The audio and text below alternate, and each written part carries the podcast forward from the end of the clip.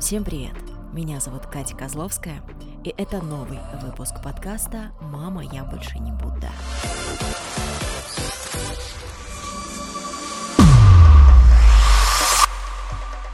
Сегодня с Яной Фэмили мы продолжаем говорить о стадиях развития сексуальности. Как фиксации на разных стадиях могут аукаться зависимостями, как не допустить ошибок, сопровождая своих детей во взрослении. Надо ли терапевтировать сексуальные девиации или то, что нормально для обоих, зашибись. И не надо чесать там, где не чешется. Желаю приятного прослушивания. Ян, вот а такие... если вот э, семья неполная и такая как-то нестандартная, неполная, потому что в целом на постсоветском пространстве очень много семей, э, выращенных, э, я шучу, этими такими, знаешь, полулесбийскими парами, когда мама-бабушка растили э, кого-то, да, а бывает не такая история, когда папа растит э, дочку, и вот наступает этот возраст 4 э, года, там 4 плюс, ему никто не помогает, и ему надо как-то продолжать регулировать моменты, вот эти вот все, а, там моменты с подмыванием, моменты с границами, моменты с разговорами, моменты, когда ребенок, доченька осознает, что у папы есть что-то другое. А, как-то по-особому строится вот это отношение папа-дочка или там мама-сын, когда мама растит сына одна, что более частая ситуация? А, это очень распространенная история, особенно мама-сын. Угу. Это прям или мама-сыновья. А, важно понимать, что у ребенка в любом случае, ну, в любом, не в любом, но, как правило, появляется, а, как сказать, если папы нету, то отцовская фигура, если мамы нету, материнская фигура. Либо взрослые организовывают ему эту фигуру. Например, э, э, растят, как ты говоришь, полулесбиянскими семьями, mm-hmm. мама, мама, дочка и еще дочка, например, mm-hmm. да, Да-да-да. То в любом случае где-то э, маленький этот ребенок, либо он будет ориентироваться на дядю, ну, я имею в виду брата мамы, mm-hmm. либо на дедушку, то есть, прости, пожалуйста, сам по себе это будет его внутренняя потребность найти фигуру того же пола, что и он сам. Э, точно его внутренняя потребность, и это в том числе и задача взрослого организовать эту фигуру. Угу. Э, это же может быть оказаться трудовик, да. Это, э, он, э, это может оказаться какая-то нянечка, если это без мамы, угу. или какая-то подруга, или какая-то тетя, там вот почему там мамы нету, да, то есть в любом случае появляется какая-то женская фигура. И вот тогда родителю важно с этой фигурой как-то наладить отношения, либо это уже там отношения какие-то выстроены, да, и давать возможность оттуда питаться вот этой вот частью, которая не достает в семье. Мгм, мгм. Я поняла тебя. А, Ян, а знаешь, я еще слышала такое мнение, а, ну, вообще, одна мысль меня недавно вынесла, ам, что иногда люди рожают детей для того, чтобы получить ам, вот этот опыт безусловной любви и принятия. Потому что в паре ребенок-родитель безусловно, на самом деле, если посмотреть, любит ребенок. И вот мы приглашаем ребенка для того, чтобы он тебя где-то долюбил. Э, там, где ты себя не можешь долюбить, там, где родители тебя не долюбили, ну, какую-то твою внутреннюю дыру закрыть. А, и в то же время, э, здесь я наверх наброшу, чтобы ты, может быть, комплексно начала про это отвечать, а, я слышала о том, что мама рождает, условно, э, рожает, а, если дочь, то это происходит момент такой конкуренции всегда, потому что ты как будто рожаешь себе соперницу. И мама может любить теплее только мальчишку, потому что не возникает вот этого конфликта интересов условно. И у папы то же самое, когда приходит дочка, то тогда это такая просто растворение в любви, нежности и восторге, а мальчишку он воспринимает иначе. И вот здесь эти же моменты, там комплекс, э, Дипов комплекс, а, там комплекс Электры, вот это вот все. Давай вокруг этого походим, немножко подискуссируем. Да, ну вопрос-то такой тоже э, любая, наверное, семья через любой ребенок через этот э, комплекс проходит. Важно, как он, как он вообще пройдет. Ты знаешь, то, что ты рассказываешь, это очень попахивает стать дисфункциональной семьей, где угу. каждый не выполняет свою роль и свою, э, как это сказать, свою, свои обязательства не выполняет. То есть, если мама рожает ребенка,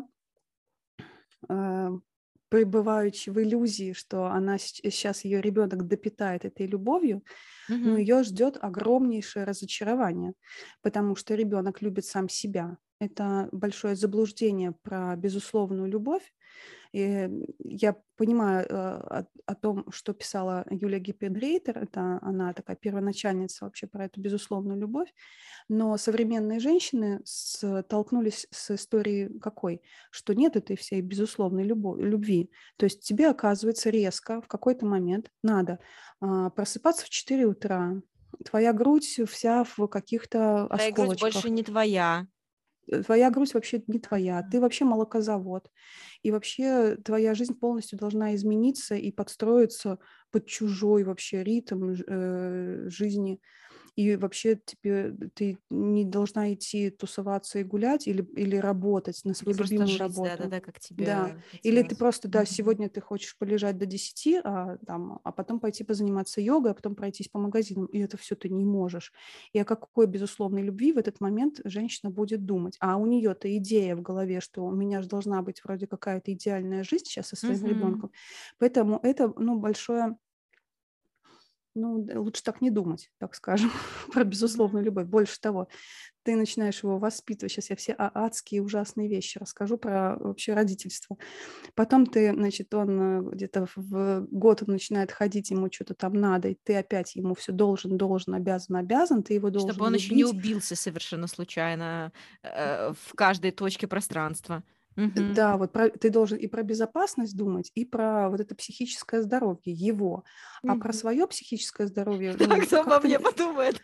Да, а кто обо мне вообще подумает? Я вообще спать хочу, я выспалась, и я злющая сейчас. Я не, вообще не хочу вообще улыбаться сейчас этому ребенку. Я злая сейчас. И а биологически а... это же получается даже тяжело симулировать, потому что у тебя твой горячий мозг, и ты пока свою вот эту потребность э, э, э, хоть чуть-чуть не закроешь, ты не можешь войти в эмпатию к потребности другого организма, несмотря на то, что ты его родил. А дальше что происходит? В 12 лет они орут, что я тебя ненавижу, ты мне испортила всю жизнь, ты просто последняя сволочь на планете, ты испортила мне всю жизнь, я тебя ненавижу, я хочу побыстрее от тебя свалить. Когда я начну зарабатывать, я от тебя уйду. И вот это вот все, вы мне потом после этого рассказываете про безусловную любовь. Я тут скорее про безусловное выдерживание, про какой-то гигантский эмоциональный контейнер, про где мне ресурс взять, чтобы вообще современное родительство вынести, потому что Да-да-да. вообще-то на, у нас общество детоориентированное. А что значит детоориентированное общество? Это значит себя в жертву, угу. а детям все лучше. Да, Мне да, очень да, понравилась да. в этом плане фраза, когда э, говорят, не все, вот когда все лучшее детям, вот тогда дети не хотят расти и взрослеть, и хотят оставаться инфантильными, потому что какой, какого черта я должен взрослеть, там же все лучшее детям. Да-да-да. Зачем мне туда? я останусь здесь, здесь мне все, а там мне ничего. Вполне себе. Поэтому, да, поэтому, э, когда вот эту идею я как-то в голове у себя э, от, э, отредактировала, отформатировала и уложила, мне стало проще отказывать своим детям и говорить, нет, нельзя. Потому что, потому что я так сказала, потому что моя роль такая, вот уберегать тебя там как. Mm-hmm. И, и вот с этой взрослой... Я плохой позиции... коп, прими эту ситуацию. Да, я, да-да-да, вот когда они кричат, у меня-то детям 10 и 12 лет, да, вот это уже сейчас возраст... в самом смачном периоде. Я тебя ненавижу, да, а я за этими словами, то есть тоже делюсь лайфхаком, за этими словами стоит «мама, мне плохо». Ну, это не про то, что я такая ужасная мать, это про то, что, мама, мне плохо, помоги мне. Ну, вот меня тут колбасит, меня тут эти гормоны бьют, я тут скоро девушкой стану или уже стала, и вот это вот все, и помоги мне, мне плохо. Вот когда ты начинаешь вот переводить эти слова у себя в голове, вот там вот где-то просвет вот этой безусловной любви проскальзывает. Поэтому вот я в этом плане, видишь, такую позицию очень, ну, где-то даже жесткую имею. Что не рассказывайте мне про безусловную любовь, потому что это очень условная вещь, настолько привязанность к ребенку, согласна. Она есть, и она ну, не у всех она возникает сразу, там, да, это все понятно. Но в целом вот привязанность к ребенку, да, есть. И когда вот, например, возвращаясь к Эдипу комплексу, да, к комплексу Электры, когда в три года ребенок приходит и говорит, я женюсь на папе, угу. вот в этот момент важно папе сказать, а, прям такое послание сделать. А, Нет, я на тебе не женюсь я для тебя папа. А вот когда ты вырастешь, ты себе найдешь чудесного человека, ля-ля-ля, и выйдешь за него замуж. А Короче, моя женщина... маму.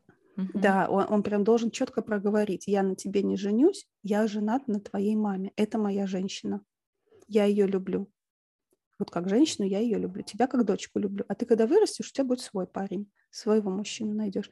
То же самое может и мама проговаривать. То есть это тоже вот про вот этот вот, э, вот это соперничество, да, Эм, часто тоже не хватает осознанности отследить, почему сейчас у тебя конфликты со своей дочкой. Uh-huh. Почему?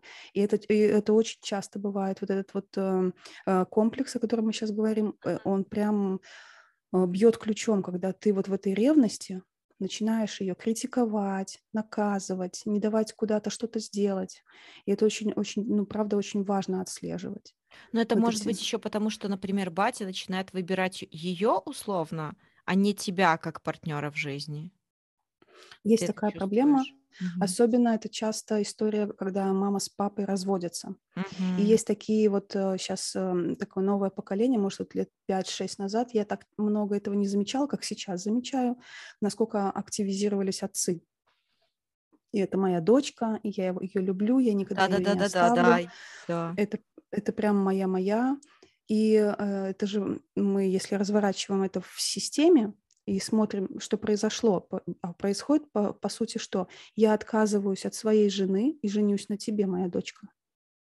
И очень часто... Что звучит раз... херовато, мягко говоря. Э, ну, это такой психологический инцест. Угу. Когда я узнаю о том, что десятилетняя дочка спит со своим отцом в одной кровати. Вот они с мамой развелись, и вот он к ней пришел почитать ей на ночь сказку и заснул вместе с ней. А, когда он, э, например, уезжая в командировку, приезжает не своей нынешней женщине, привозит много подарков, а много подарков своей дочке. Угу. И много времени со своей дочкой. И на вторых-третьих ролях у него там своя женщина новая. Mm-hmm. И вот это, это вот как раз те маркеры, на которые можно вот опираться, что и тут э, что делать маме, если она это замечает. Или что делать вот этой новой женщине, которая встроилась в систему, и вообще, получается, любовь течет, как бы, знаешь, типа в обход. Вроде бы ты партнер, но при этом а, ты как играешь чью-то роль, условно, замещающую мать, но при этом ты не получаешь той любви, которую ты могла бы получать.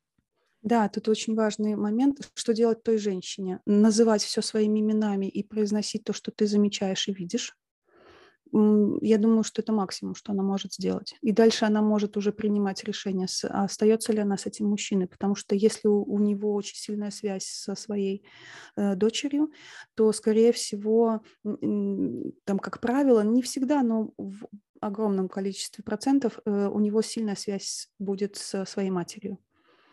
Вот. И тут ты или соглашаешься быть номер два женщине, хотя по иерархии ты должна быть номер один.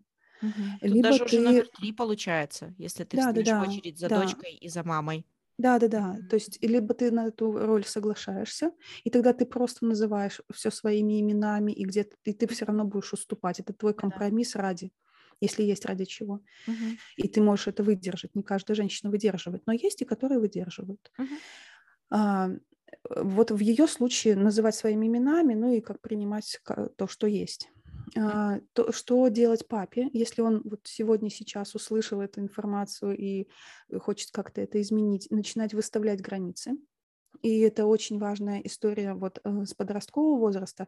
Важно как и соблюдать ребенка границы, но в качестве воспитательных вопросов, вот я не проговорила, хочу сейчас проговорить, э, важно и нарушать границы ребенка. Это тоже очень важный момент. Почему? Иди пример.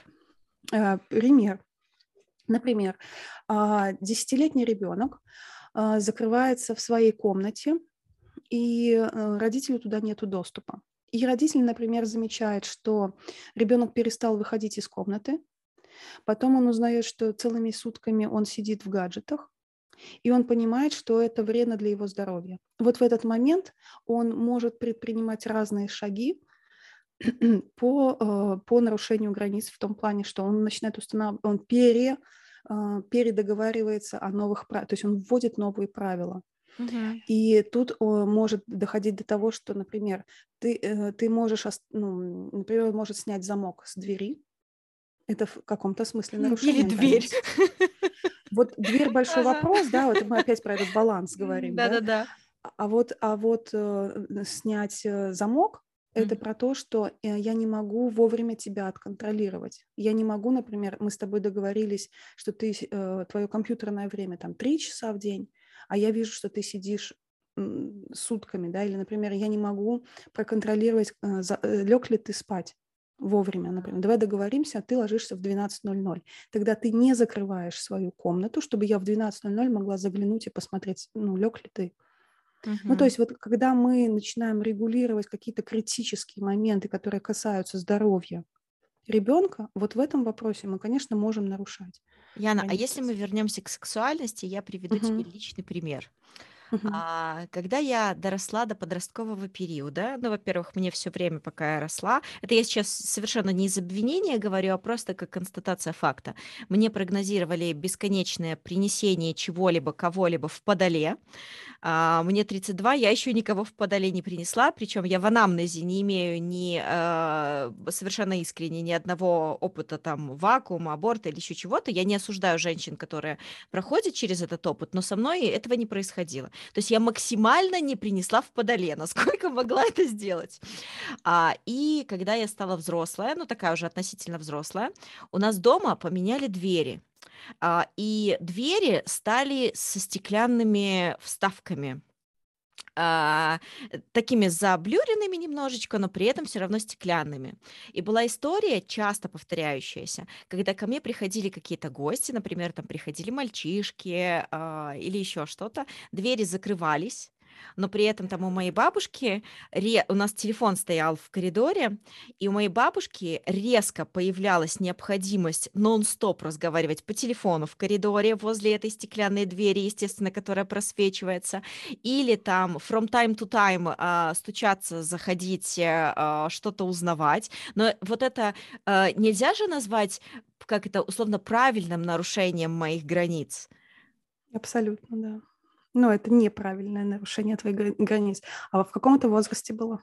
Ну, я думаю, что где-то вот лет, может быть, 15, э, О, 14. То есть это уже такой сознательный возраст. Я в целом довольно поздняя была. Я первый раз поцеловалась с мальчиком, наверное, в 15 плюс.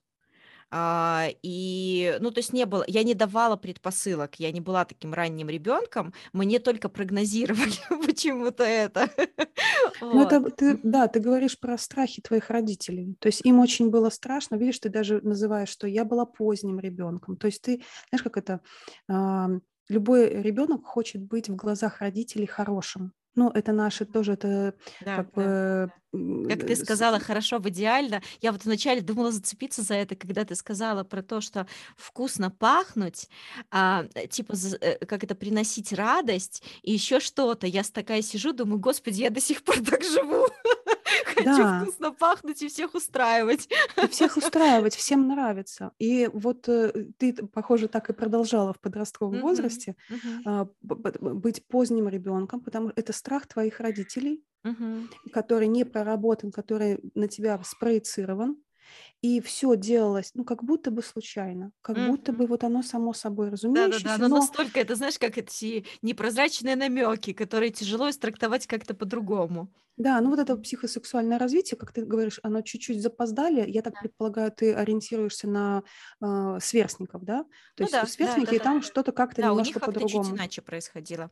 Да, но при этом ты, ну вот 15 лет э, для первого поцелуя это вообще-то нормально, это не поздно. Да, вот интересоваться мальчиками, там как-то эротизировать всю эту историю, это 15 лет самое, самое оно. Понятно, что сейчас как-то немножко приспустился этот возраст за счет того, что вот этот табу на сексуальные темы и вообще вот детская сексуальность, почему мы сейчас даже вот об этом сериал говорим. ты же смотрел, наверное, или, может быть, просто имела касание Sex Education? Нет. Но вот там, да, у них в целом все как-то иначе. Ну, Пораньше. просто он же, да, американский плюс, и у них совершенно иначе выстроены границы, и там скорее шеймят родителей, которые не понимают этого вовремя, что их ребенок вырос. Угу. Да, мы сейчас э, не то что шеймим родителей, которые...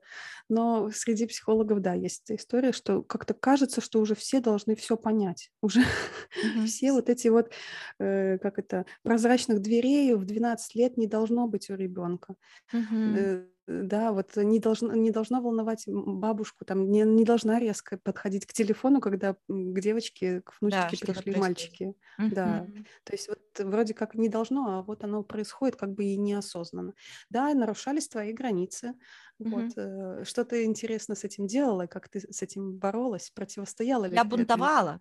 Я а. классно и вовремя, наверное, прожила этот период бунта, но мне иногда кажется, что я э, может быть, где-то не добунтовала, поэтому сейчас мне не всегда хватает ресурса из, взрос, из взрослой позиции разговаривать с той же мамой, потому что я чувствую, что я иногда начинаю действовать как э, вот именно такой подросток, что я сделаю на зло, что я сделаю жестче, чем я могла бы даже это сделать, просто потому что вот э, как знак протеста.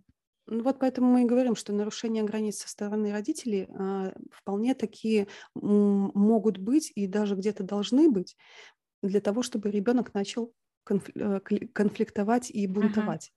Uh-huh. Подростковый возраст нужен для того, чтобы почувствовать свою силу. Мало того, что я должен Давать на главный, uh-huh. главный вопрос ответить, кто я, а второе, самое главное, набраться вот этого ресурса и силы, а, а родительская задача не передавить. Как только они передавливают, как только они вот чересчур где-то ограничивают, да, то есть ломают ребенка, вот тогда ребенок начинает чувствовать, что он недостаточно, то есть его самооценка понижается, он понимает, что он не может побороть эту сверхсилу, и, и тогда он начинает бездействовать, и вот, ну, как-то с самооценкой своей, как-то по- более пассивно себя начинает вести. Угу. Да. А, а вот как ты считаешь, родителю, как это, важно сдаться? Ну, то есть важно вот. дать ребенку победить в М- Метафорично, ну так-то метафорично, дочка должна победить мать. Угу. И, по сути, и сын должен метафорично победить своего отца. Есть одно но в определенном возрасте. Вот если в три года мама, э, не мама, а сын или дочка побеждает. А, ну вот тогда жопа, рано. конечно, будет. Тогда это как корабль, Всё. который плывет без маяка. Да, когда mm. ребенку максимальная нужна защита, поддержка, забота и такой, знаешь, стержень, вот скала, Да-да-да. родитель да. скала, который, да. да, на которого всегда. А ты вафля, вот например, ага. Вот и, и отлично. Тебя прожала вот, трехлетка. Вот, вот, вот отлично, да, в три года ты можешь быть вафлей, mm-hmm. и ты там что-то это, а, а родители в этот момент скала. А вот уже в 16-17 лет конечно, а, мать должна отойти, отец тоже должен, ну, как бы метафорично погибнуть. То есть вот э, ребенок побеждает, да, он становится взрослым, то есть он вот эту инициацию должен пройти. Uh-huh. В каком-то вопросе вот мама делает шаг назад и говорит, ну, тебе лучше знать. Uh-huh. Де, вот я тебе сказала вот так э, свое мнение, свою позицию, а ты должен решить сам э, собственное решение. То есть она должна отдать ему вот эту ответственность за решение своих вопросов. И это происходит тоже не плавно, ой, не плавно, не сразу, не в одном разговоре. То есть это вот какой-то такой, знаешь, перманентная беседа, перманентная передача ответственности вот в, в позднем подростковом возрасте. Когда вот мама постепенно говорит, ну здесь ты сам должен решить, я не знаю.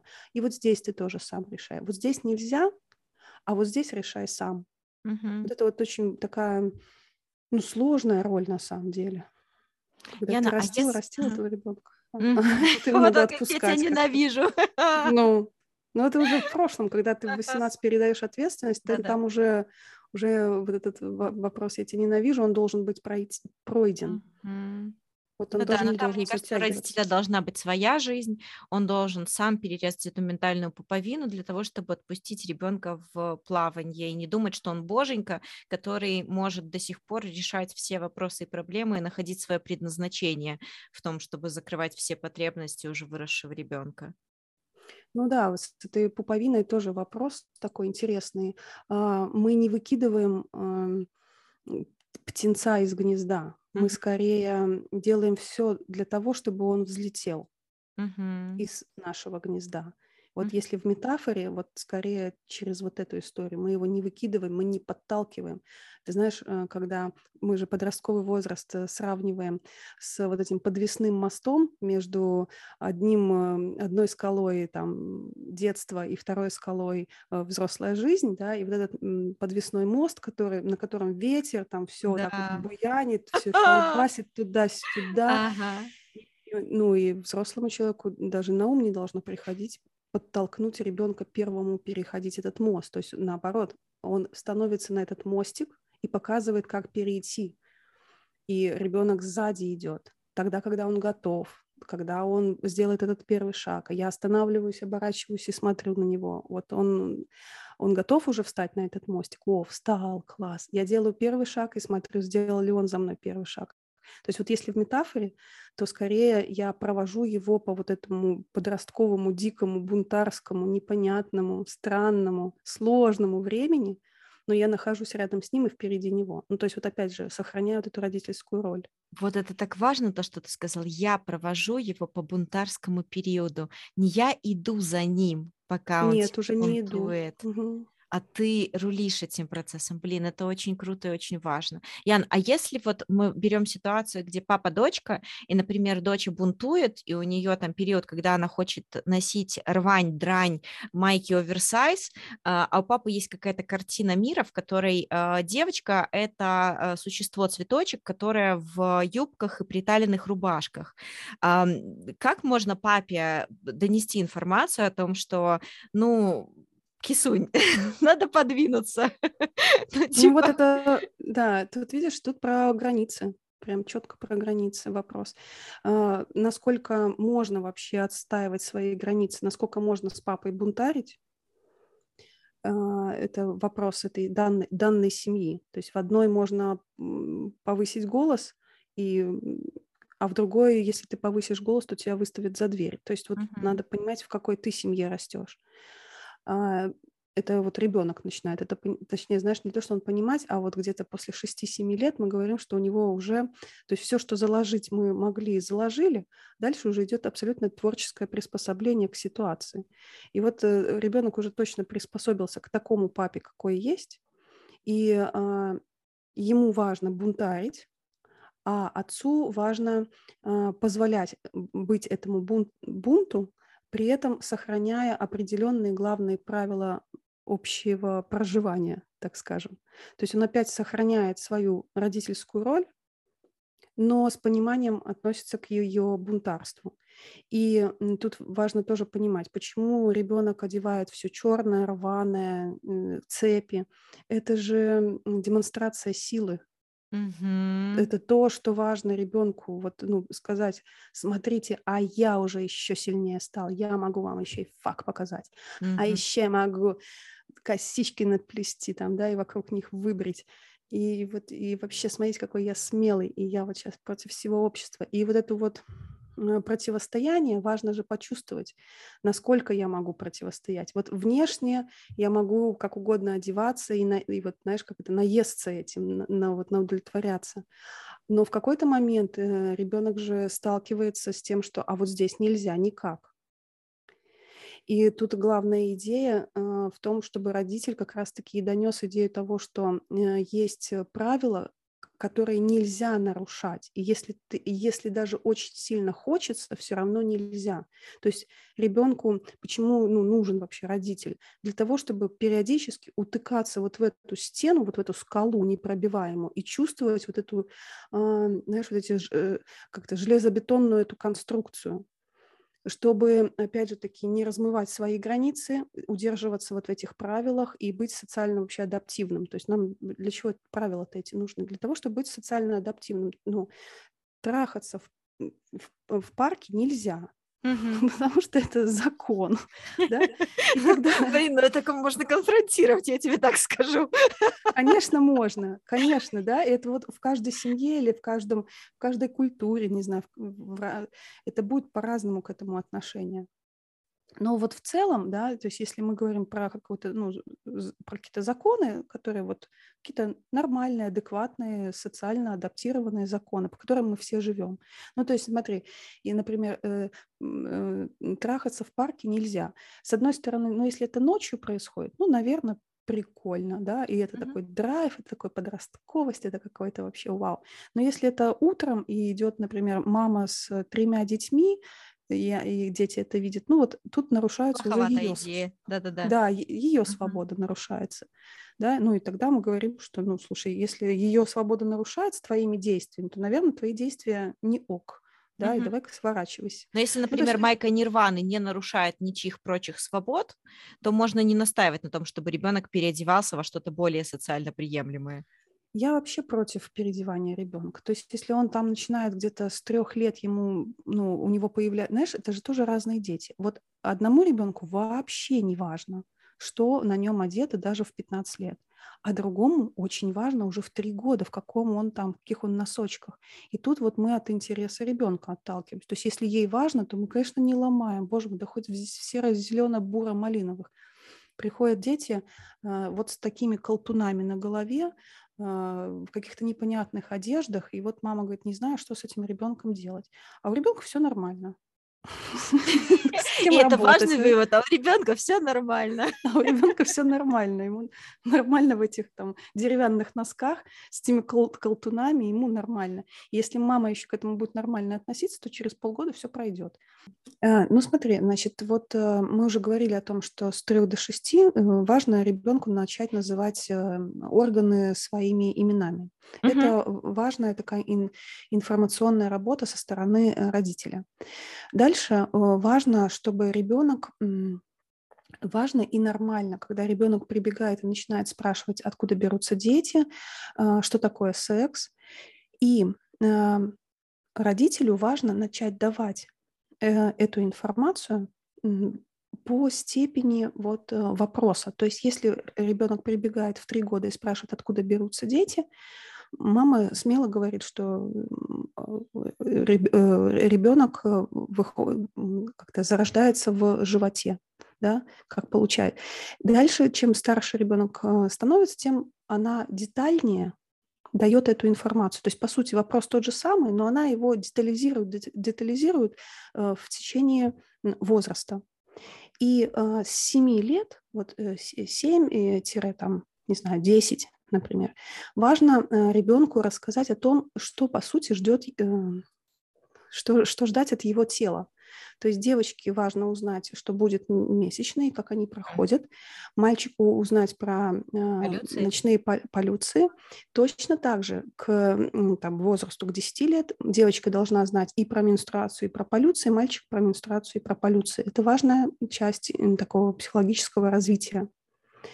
Дальше, в 12 лет, ну, если из такого, из основного, то э, ребенку хорошо бы уже в этом возрасте, с 12, грубо там, до 15, важно узнать, что есть, оказывается, четыре типа сексуальности. То есть э, есть э, би, гетеро, транс и гомо. И вот э, этих четыре вида, их важно, ну, поним, знаешь, это, опять же, для взращивания толерантности, понимания, что гей это не какой-то... Не заболевание. Это не заболевание, это то, с чем ты рождаешься, то, что ты наблюдаешь за собой, и, ну, тебя как-то это вот укладывается в голове, и ты как-то свою идентичность ищешь. И, опять же, это уже тоже в, в подростковом возрасте важно же понять, кто ты, да, кто я, вот у них самый главный этот вопрос. И вот как раз вот эта вот э, ориентация, она тоже дает возможность, ну, знаешь, расширить свой кругозор. Оказывается, это нормально, что мне девочки нравятся, а я девочка. И тогда ей спокойнее, Мгм. Прости, пожалуйста, я тебя здесь же перебью, чтобы сразу такой микрохоливар устроить, ну или, по крайней мере, его, а, может быть, дать почву для возникновения. А могут ли нарушения родителями границ ребенка на каком-то из этапов спровоцировать а, его условно на а, не перекос, а может быть переход из ориентации в ориентацию? Что-то мы можем сделать такое, как это агеить условно своих детей, своих своими действиями? Это, это происходит всегда в тот момент, когда мы начинаем ломать своего ребенка. То есть мы идем не за интересом ребенка, не за его естественное проявление, а начинаем его э, ломать и делать под себя. То есть вот э, вся вот эта аномалия, когда мама начинает мальчика переодевать э, в девочку, да, то есть какие-то такие, знаешь, э, противоестественные, такие, знаешь, э, разврат, можно даже сказать, развратные действия. Ну или вот когда, тогда... А, а вот эти поцелуи в рот, а, что ты думаешь по этому поводу? Слушай, это вопрос границ, на самом деле, и путаница ролей. То есть мы в, э, мы в губы целуемся со своим любовником угу. для того, чтобы у нас потом ну, как-то это эротизировалось и ну, то есть заняться с ним сексом. Если я целуюсь э, в губы со своим ребенком, то я подменяю понятия, я меняю, ну, то есть я раз, размываю роли. Я угу. категорически против поцелуев в губы. Ну, как минимум, это э, не, э, как это сказать, ну, это, знаешь, как это маленькие дети начинают, когда вот в год они начинают ползать, там раньше они начинают ползать, на самом деле, ну вот, да, в этот момент они начинают все брать в рот, то есть у них все, они кошку лижут, какашки кушают, песок там познают посыпают, ну, орально, познают да, мир, орально познают, познают мир. Почему они не болеют? Если в этот момент, если точно так же будет себя рядышком взрослый, точно так же себя вести, тоже себе там засовывать какашки в рот и э, облизывать кошку, стоматит у него будет завтра же. Ну это правда, стоматит у него будет завтра, ну в худшем случае послезавтра. Но, он точно будет. Почему у ребенка в этот возраст ничего не происходит? Потому что природа позаботилась создать такую среду, микрофлору внутри рта, чтобы у него, ну, то есть там больше, микро, э, там больше э, бактерий, которые помогают с этим стоматитом справиться. Вот э, к чему я это говорила? Я забыла, к тому, какую-то аналогию хотела привести. Ну, я тебя отвлекла. Э, Яна, я тогда зацеплюсь за вот эту оральную стадию. Там же есть еще оральная, анальная, еще какие-то та-та-та там. Могут ли быть травматизация на этих стадиях как Фиксация, это? Почвой, скажем. да, почвой для того, чтобы была девиация в этом направлении. Конечно же, да. Это Эрик Эриксон, который предложил вот такую классификацию. Она очень похожа э, с фрейдовской, она очень похожа а, с другими классификациями. Они примерно плюс-минус об одном и том же, и это про те же самые возраста примерно от нуля до года, от года uh-huh. до трех, от трех до десяти 10 до там, 16. То есть это примерно все одно. И да, фиксация на... То есть если, например, у нас а, у ребенка оральная стадия от нуля до года, когда он все внесет в рот, а мы начинаем бить по рукам, угу. максимально фиксируемся, что вот у него руки там не в том месте и так далее, то есть фиксируем его, травмати- травматизируем и фиксируем, то, конечно, в будущем, что любят дети делать, не дети, а уже взрослые, у которых вот как раз-таки, например, оральная стадия. Они курить, курить, все... курить, я знаю курить, семечки ага. лузгать, пить пиво, все, что вокруг рта, все будет стимулироваться. Ага. То есть это же, ну, такая история. Э, про анальную та, та же история, то есть удерживать. Вообще вот э, анальные люди, им легче всего э, экономить и копить деньги кстати сказать. Они же удерживают в себе, вот, знаешь, анальная стадия, то есть удержать, не... А почему анальная? Мы учимся, вот как раз почему на горшок... Хорошая фиксация какая-то получается. Хорошая, реально, конечно, у всего есть плюсы и минусы. Неплохая. Да, да, да. В, э, в два года у нас формируется участок мозга, который отвечает за, где, когда мы уже можем мочу удерживать и удерживать кал, да, то есть мы можем сигнализировать родителю, что мы хотим в туалет, либо мы сами уже идем к этому горшочку. Почему мы к горшку приучаем после двух лет? Потому что мозг наш готов, к тому, чтобы вот научиться волевой сферой, да, управлять своими какашечками. Мы называем Моя ты сладкая. Научиться волевой сферой управлять своими какашечками. Это просто цитата. Э, и, в общем-то, э, к чему? К тому, что если на анальной стадии, опять же, мы фиксируем, мы неправильно, например, приучаем к горшку, угу. и, например, очень сильно хвалим, за то, что мы аплодируем ему. Как, вот, знаешь, там, какой ты у меня молодец, ты покакал. Да, и это, например, видят еще там трое других э, родственников, да, и все это сопровождается прямо аплодисментами, прямо, ну, мы так благодарны тебе, что ты покакал, и какая твоя какашечка чудесная, и вот мы несем ее в унитаз, и вот это, и вот это вот все происходит. Э, э, э, ребенок очень сильно фиксируется на себе, естественно. То есть я самый лучший, мои какашечки я самые лучшие. Да, как это великолепно, и они, естественно, эту похвалу, и вот это вот просто за то, что я есть, это их очень сильно, ну, то есть, с одной стороны, это про самооценку, про уверенность такую, что я, но, но с другой стороны, это про нарциссизм такой уже, где, ну, вот есть я, и mm-hmm. больше ничего, я и мои какашечки. Ну, то есть, и, и все, и больше, ну, ничего не происходит. То есть, вот это тоже анальная стадия, она фи- фиксирует.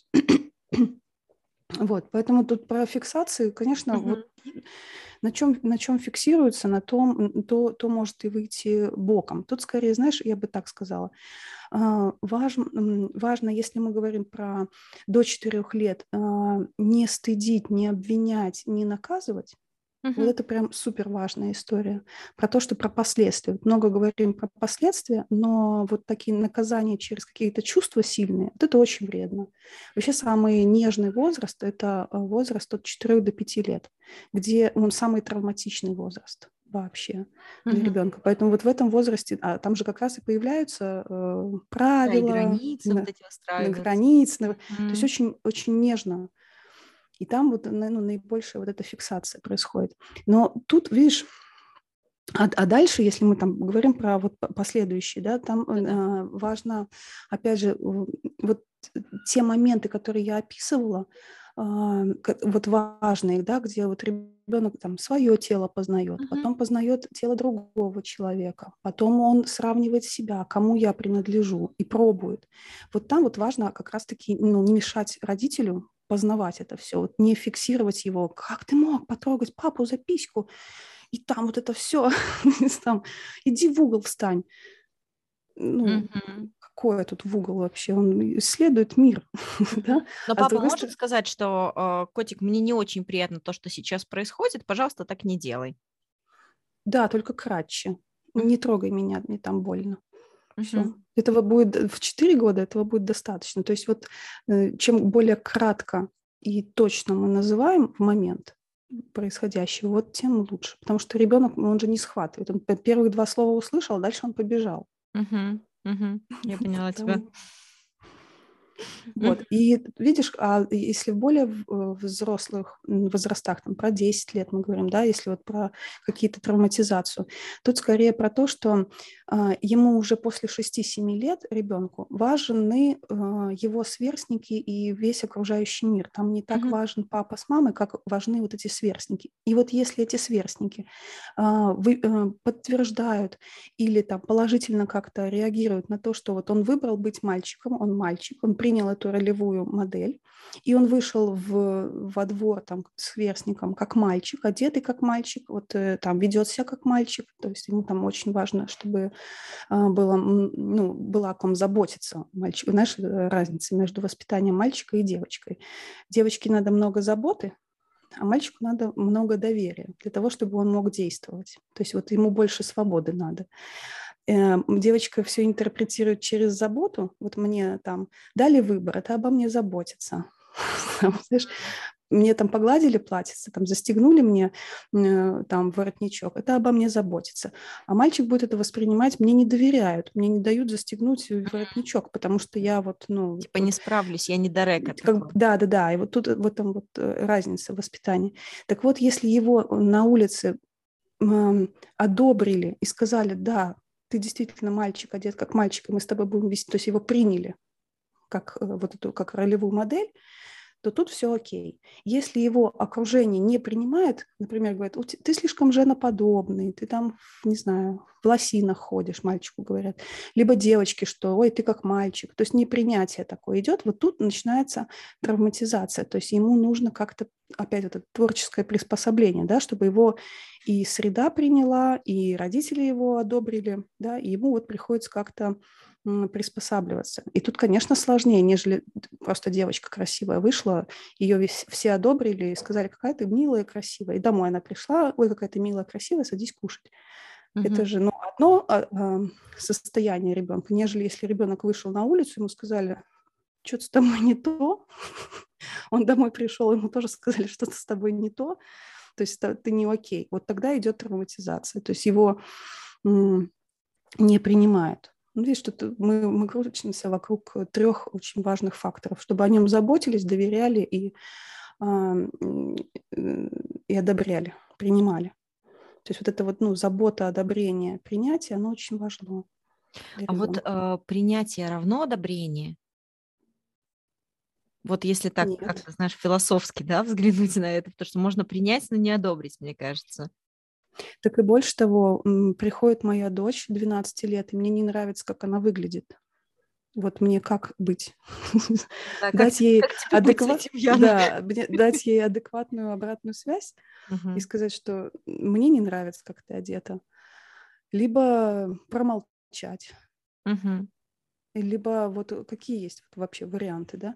И тут я говорю о том, что, видишь, а, мое принятие вообще никак не должно быть связано с тем, что я одобряю ее внешний вид или нет.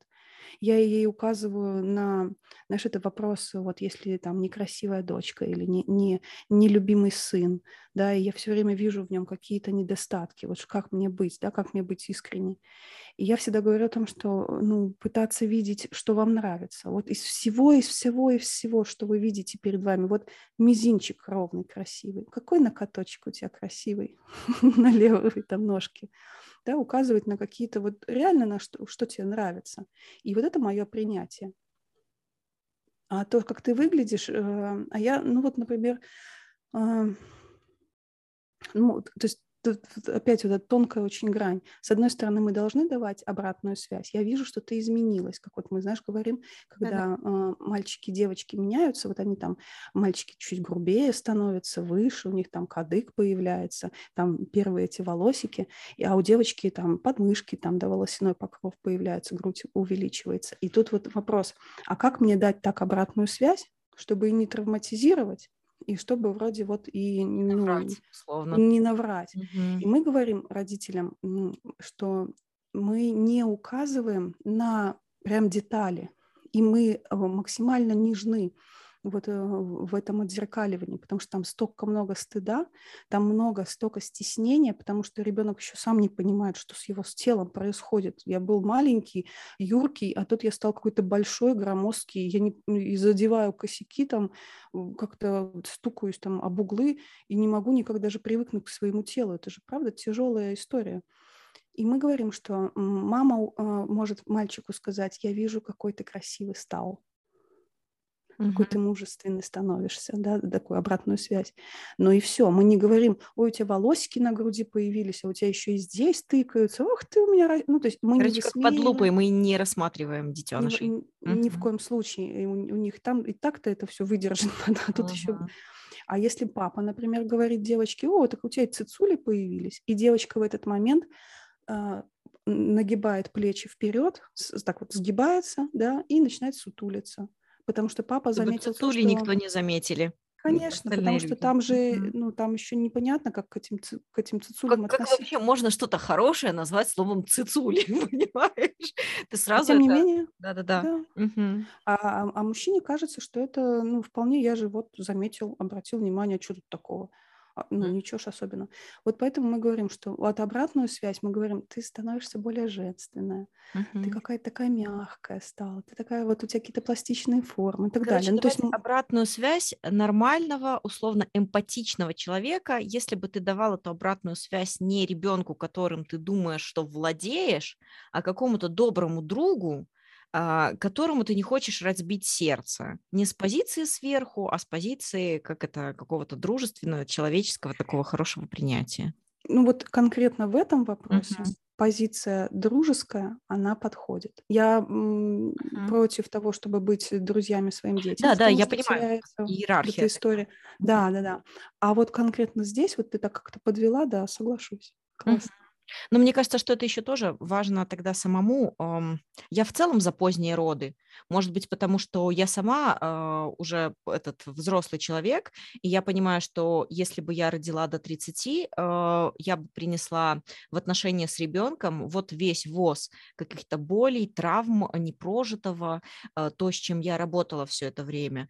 И э, я вижу даже по людям, которые меня окружают, что только после 30 хорошо бы давать справку на то, что, знаешь, тебе можно идти рожать, потому что ты будто бы сам вот свой опыт детства допроживаешь, и уже можешь с маленьким человеком вести себя действительно из позиции взрослого, а не мериться с ним писями, и когда он тебя уязвляет или что-то тебе говорит, не становиться с ним на одну позицию, где он маленький и ты маленький. Поэтому вот это вот, мне кажется, тенденция к более позднему рождению. Родительству да, к более позднему родительству, вот очень радужно, и несмотря на то, что мы теряем какие-то, может быть, там эти биологические бонусы, а, и наш организм не так молод, но психически, мне кажется, мы можем более здоровых детей выращивать, взращивать. Ну, мне тоже кажется, это более здоровой какой-то тенденцией, если честно. Угу. Это правда. Э, не, не факт, что мы будем такими взрослыми и адекватными родителями, родив там в 42, вообще не факт, потому что все равно какие-то наши травмы, они будут нас э, выбивать и заставлять нас скатываться в эту травматичную историю. Например, если у мамы в детстве в два года была травма, например, отверг, отвергла мама ее, э, родив второго ребенка например. Это, это всегда травма, это всегда отвержение. И тогда она, в, в, когда у нее ребенку два года, она будет чувствовать себя максимально несчастной, будет плакать, не чувствовать себя в роли матери и так далее. То есть это тоже, знаешь, такие мостики между. То есть неважно, во сколько я родила, все равно в два, в два года своей дочери... Это случится. Ага. Да, что-то со мной будет происходить. Я буду чувствовать, что вот в этом возрасте я особенно уязвимая. И это, ну, просто э, маркер того, что звоночек к личной терапии, просто uh-huh. идти в терапию. Или много слушать э, разных лекций, тоже, кстати, помогает которые вот я тоже периодически веду, вебинары и лекции. Uh-huh. Да. Класс. Вы, кстати, вот мы об этом тоже давай э, проговорим, что у вас э, с Русей э, будет проект который связан с отношениями мамы и дочки, правильно я поняла? Да, это вообще на самом деле очень крутая история. Я познакомилась с, с Русей Шумой, и так ее долго слушала, и посчастливилась на чужой земле с ней познакомиться, и мы решили провести, сделать несколько подкастов, таких, знаешь, обучающих, познавательных, uh-huh. Uh-huh. именно про детское сексуальное развитие. То есть, э, и самое вот главное, я э, что хочу сказать, что вот почему, почему это важно знать и почему важно э, всем родителям понимать вообще, что с твоим ребенком происходит. А, мы все, я по своему инстаграму и по контенту, который я даю, я вижу, насколько а, людям тяжело дается информация о том, что вообще-то среди нас есть педофилы. И вообще-то безопасность зависит только от меня. И что эту безопасность только я, как мама, своим доч- дочерям и своим сыновьям могу как-то встроить. Но они все равно поедут на троллейбусе, на автобусе в 7 лет или в 10 или в 15, они все равно будут без меня где-то. Да, и прости, пожалуйста, и причем встроить не как в страх и что мир небезопасен, а просто как, э, что ты должен быть внимателен. Угу и как, и, и, и как вот его так образовать, так как его так подготовить, чтобы даже если это случится, чтобы он знал, что делать и как себя вести. И в этом смысле а, единственное, что мы, вот, родители, можем сделать, это быть сексуально проинформированы. То есть мы должны, а, а, не только мы должны проинформированы быть, но наши дети должны быть проинформированы. Они просто обязаны знать, что а, трусы – это только мое дело, мое тело – это тоже только мое дело. Они должны знать, что ну, э, взрослый не просит помощи никогда у ребенка. Взрослый, ну, то есть ребенок никогда не может помочь взрослому.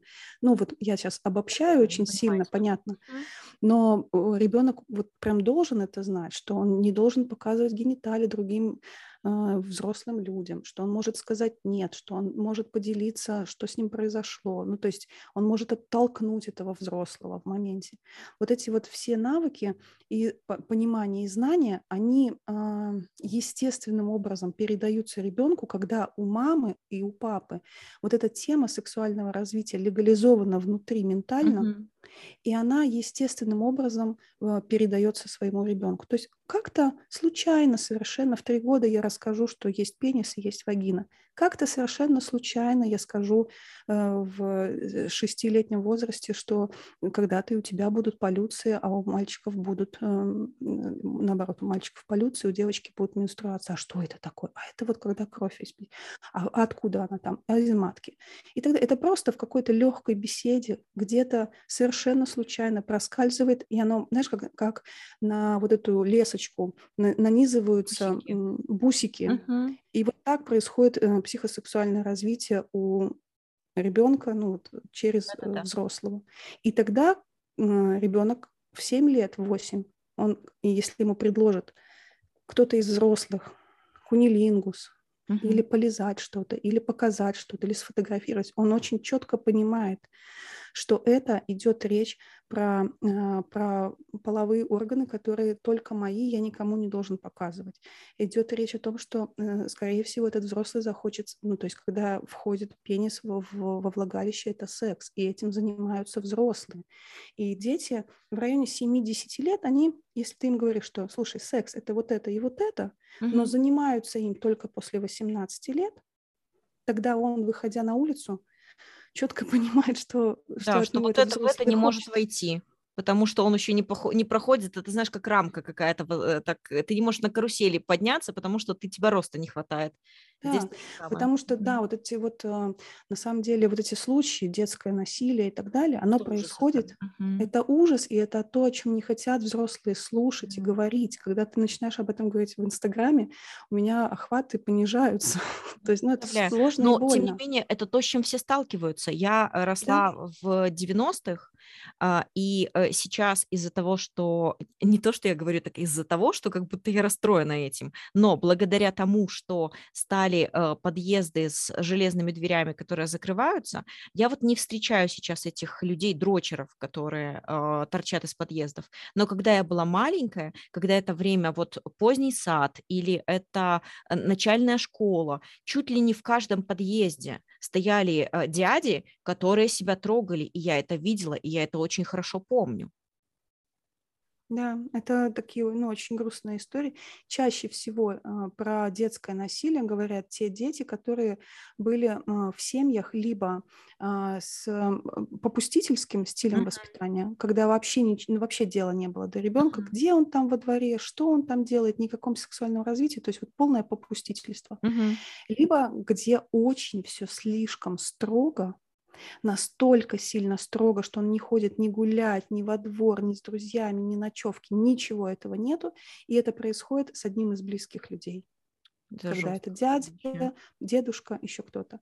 И это, понимаешь, статистика. То есть я, да, я сейчас не привожу цифры прям четко и там не ссылаюсь, но, как правило, это идет речь вот об этих вот наших э, зонах риска, где вот совсем пропустительство, и вы вообще табуированная тема секса, да, и ребенок вообще не понимает, что, что вообще такое. Короче, вот этот вот бинарный черно-белый мир, где... Угу, я понимаю тебя. Ну да, это вот. очень важно, и очень важно об этом говорить. Спасибо, вот, что поэтому, да, а, поэтому начали мы этот с, проект. Угу. Да, да, да. Поэтому мы с Руси, вот э, как раз затронув эту тему, обговорив все эти вопросы, у нее дочки, у меня дочки, и она говорит, я с ужасом вообще представляю, как вообще мне, о чем мне говорить, почему, как. Да, а да, я да. мне так знаком и понятен этот страх, потому что, ну, правда, за себя ты боишься, а за детей своих еще больше боишься. Конечно. И единственное, чем ты можешь защитить, это просто, ну, вот просвещение, и все. Угу. Угу. Вот поэтому сделали такой проект. Как Молодцы. Подкаст. Я вами держусь, девочки. Желаю вам успеха и э, оставлю ссылку, если к моменту выхода нашего подкаста уже будет на что-то, что оставить ссылочку. Ну или в любом случае спасибо. оставлю на э, тебя и Русю. И э, пусть э, насилие будет меньше, а проектов, говорящих о важном, больше. Э, это просто бесконечно, бесконечно нужно этому миру. И как бы похрен на охваты. Конечно, никто не хочет, знаешь, погружаться там, когда мы и так варимся в бесконечном пипце нон-стоп. Не хочется еще глубже себя погружать, но и делать вид, что я типа в домике и этого нет, это тоже абсолютное глупство. А, да, и... это ведет только к да, плохим. Ситуации. Да, да, да. Ян, я еще хотела вот что обсудить. Так как подкаст а, э, не только и не столько о детках, а скорее о том, что с нами происходило, пока мы были маленькими. И вот мы там росли, наши родители делали ряд ошибок. Э, ну, в целом они просто были нормальными, живыми людьми, которые делали ровно столько, сколько могли. Но, допустим, на, на каждой из стадий они э, спотыкались, что-то в нас оставалось, на что обратить внимание? Может быть, есть какие-то или сексуальные предпочтения, которые, ну, я сейчас не говорю там про насилие над животными или еще над чем-то, да, что совершенно точно э, результат травмы и неадекватности, а, например, там какие-то секс-аддикции или э, там пристрастие к анальному сексу, или бывают люди, которые э, выбирают для себя только оральный секс и никаких прочих, ничто их не возбуждает. Если это все все в рамках эм, партнерских отношений обговорено, устраивает одного и второго, это норм условно, или все равно с этим запросом для того, чтобы как-то, может быть, расширить свой диапазон, имеет смысл идти в терапию или вот, ну, как-то размотать этот клубочек?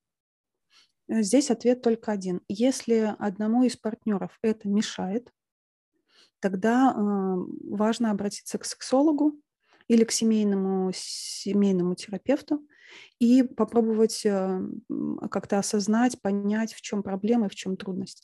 Если, то есть тут вопрос вот про эти аддикции, да, про эти зависимости, то есть вот я люблю там, не знаю, мастурбировать. Угу. Если это а, не приносит моему здоровью никакого вреда, и я социально продолжаю а, быть а, адаптивным, ну, то есть я работаю, у меня есть отношения, у меня есть друзья, у меня а, с родственниками какая-то, ну, более-менее связь налажена, а, тогда никаких вопросов нет. Но если это мешает а, вот именно социальному, а, социальной жизни, то есть это страдает работа, карьера, стра- у меня нет отношений и давно, или там вообще никогда не было, а я занимаюсь только анонизмом, да, и вот ну, не, не допускаю. А, у меня нет друзей, и у меня плохие отношения с э, родственниками, хотя это тоже такой пунктик очень под большим вопросом, у кого Да-да-да, они хорошие, да, эти отношения. Бывает. Но тем не менее, да, то есть, ну, во всяком случае, ну, какие-то отношения сохраняются. А, то есть, если у меня э, социальная жизнь как-то нарушена и как-то это мешает, моя зависимость мешает моей, то есть вино по вечерам пьют многие.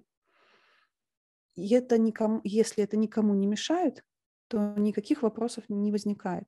Но mm-hmm. если это мешает соседям, я не перестаю ходить на работу, от меня жена ушла, дети меня ненавидят, то, наверное, у меня алкоголизм. Ну, так вот, можно же все так вопросик поставить.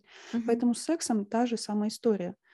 А, то есть, если это э, мешает мне как-то, то я а, обращаюсь к сексологу либо семейному терапевту. Ну, э, ну вообще прямая дорожка, конечно, к сексологу эту тему обсуждать. Mm-hmm. Если это не мешает ни мне, ни моему партнеру, то какие вопросы? То есть тут свобода сохраняется. Но всякие предпочтения это, скорее всего, родом из детства. Там как э, кому-то нравится, когда э, физическое насилие там шлепать или там придушить или ну в рамках нормы придушить не до синего лица. Насколько вообще может да быть это норма? Э, слушай, ну да, вот эти вот ответвления же БДСМ и и прочее прочее. Связывание, там же много всякого разного. Да, там очень много всего разного, и если человек от этого получает удовольствие, и это не, ну, не как-то на, на свободу другого человека не влияет, То есть я не против его воли его Мгм. связываю, а он М. меня попросил, и мы договорились, что я сейчас буду в такой роли, а ты будешь в такой. И давай, ты не против, если мы это сфотографируем? Нет, не против. А давай мы это снимем, давай. А давай это разместим на каком-то портале. Ты не против? Нет, я не против. Словами Тогда не- через рот. Словами, то есть тогда окей. Если это идет через насилие, я не хочу, но меня. Или мы, мы можем же еще на берегу договориться. Я буду говорить, что нет, не надо ничего. Ну, знаешь, вот это играть жертву, Да-да-да-да. а ты будешь меня догонять. То есть если этой договоренности нету, то э, тут уже есть вопросы, и можно там как-то и к правоохранительным органам даже а, Смотри, а вот э, если этот, берем ситуацию, да, где ты там играешь жертву, нет, не надо, тебя там догоняют, тра-ля-ля-ля-ля, ты идешь в терапию, обнаруживаешь, что это сценарий из детства, который ты а, там, не знаю, недопроиграл, или он тебя трав- травматизировал, ты прорабатываешь этот сценарий, то, э, скорее всего, в сексе ты перестанешь э, хотеть его проживать, он исчезнет э, как эротическое возбуждение. В идеале э, вся терапия так и работает. Вообще не важно, на какую тему. Э, Сексуальная это история или это друга- любая другая вообще. Да, твоя актуальность и озабоченность этой темы, как правило, с помощью терапии должна принижаться, ну, как бы исчезать. То есть терапия как раз-таки может тебе помочь перестать фиксироваться на этой теме или делать э, одно и то же. То есть, по сути, наша э, терапия заключается в чем? В том, что ты приходишь с определенным набором паттернов поведения, Мгм. и моя задача как терапевта а, помочь тебе а, проживать как-то иначе. То есть выбор, вы- м, чтобы у тебя появился выбор по-другому себя как-то вести. И я тебе предос- говорю, слушай, э, одни люди делают вот так, другие вот так, вот третьи вот так. И у тебя появляется выбор, появляется карта. И ты говоришь, а, так, интересно, а я бы не хотел, как я раньше поступаю, потому что мне там какие-то последствия мне не нравятся, как я хочу по-другому. Как? Ну вот есть первый, второй, третий вариант. Ага, я выбираю третий. И дальше мы учимся, как его выбирать, как его в моменте м, применять. Вот, э, собственно говоря, и с, с темой сексуальности происходит та же история. То есть весь вопрос в том, что мы выбираем. Мгм. А как сейчас еще тоже такой глупый, наверное, вопрос. Нельзя ли себя так а, исцелить, что ты станешь скучным, скучным партнером? Вот так вот, партнером без фантазии. Как ты Э, Это ты думаешь? сейчас говоришь, может, может ли быть э, ну, психотерапия трав- травмирующей А, или пси- могут ли То есть быть... мы так тера- типа все полечили, да, что я не хочу, чтобы меня шлепали, я не хочу, чтобы у меня там какие-то грязные слова мне говорили, что угодно. Я хочу, чтобы ко мне этот относились уважительно а, и исключительно миссионерски во всех смыслах. И тут, да, и тут э, вопрос сразу к твоему партнеру. Устраивают ли его твои изменения? Вот тут, то есть, смотри, ты жила до, грубо говоря, меня, до, до Да-да. терапии а, с определенным набором поведи- вот, шаблонов поведения. А, Тут ты приходишь ко мне, и, и мы, и выясняется, что оказывается то, что тебя Вася хлопал по попе, тебе не нравится, и ты от этого расстраивалась. Предположим, что там Вася что-то пихал куда-то, что-то, да, тебе тоже, оказывается, не нравится, ты от этого страдала. И мы тут вот с тобой на терапии выяснили это. И дальше мы, самое главное, мы выяснили, а как тебе хочется. И оказывается, что тебе миссионерская поза нравится, и тебе она не будет казаться, наверное, какой-то скучной, да, тебе оказывается по-другому, вообще с тобой нужно нежно, ласково и вообще ну, чуть ли не дышать на тебя, да. И тогда мы приходим к партнеру, или ты приходишь к партнеру, или партнер приходит к семейному терапевту, да, и мы тогда выясняем его потребности, как ему. И тут, конечно, риск, как и Да. любые, как и заводить отношения, всегда риск, получится, не получится. И тут тоже риск. То есть ты поменялась, и в этом смысле терапия тоже риск. Ты изменилась, и теперь вопрос, а, примет ли эти изменения твой партнер, потому что по факту он с тобой встречался с другой. То есть ты как бы не, ну, его ожидания не Да, оправдываешь на я понимаю момент. тебя. Мгм. И Это тут как в вопрос процессе бывает, партнера. люди из- исцеляются, и э, вот это крепление на травме друг друга перестает э, быть креплением, когда один немножко там э, дозалечился. Да-да-да. И тут вопрос партнера. Поэтому, видишь, когда люди идут, вот сейчас это вообще очень такая серьезная тенденция, люди идут отдельно, индивидуально терапевтироваться от пара, а потом они в какой-то момент приходят к системному терапевту, чтобы семейный системный терапевт а, помог им договориться о, о новых их, то есть познакомиться, договориться о чем-то и так далее. Мгм, Так мгм. что да, терапия может быть, э, в каком-то смысле вредной, но вредной для того, кто не терапевтируется, то есть для того Но второго. при этом она всегда способ узнать себя и прожить свою жизнь так, как тебе нравится, так, как ты чувствуешь, встретиться с собой. Да. Но надо понимать, что это больно, дорого. Больно и дорого. Нет, ну И тоже долго. Ну, знаешь, я, например, не настолько сильно верю в реинкарнацию, чтобы разрешить себе это воплощение как-то пустить по жопе. Поэтому хочется все-таки даже это воплощение прожить уже по-своему максимально, с полным погружением в свой опыт э, этой жизни.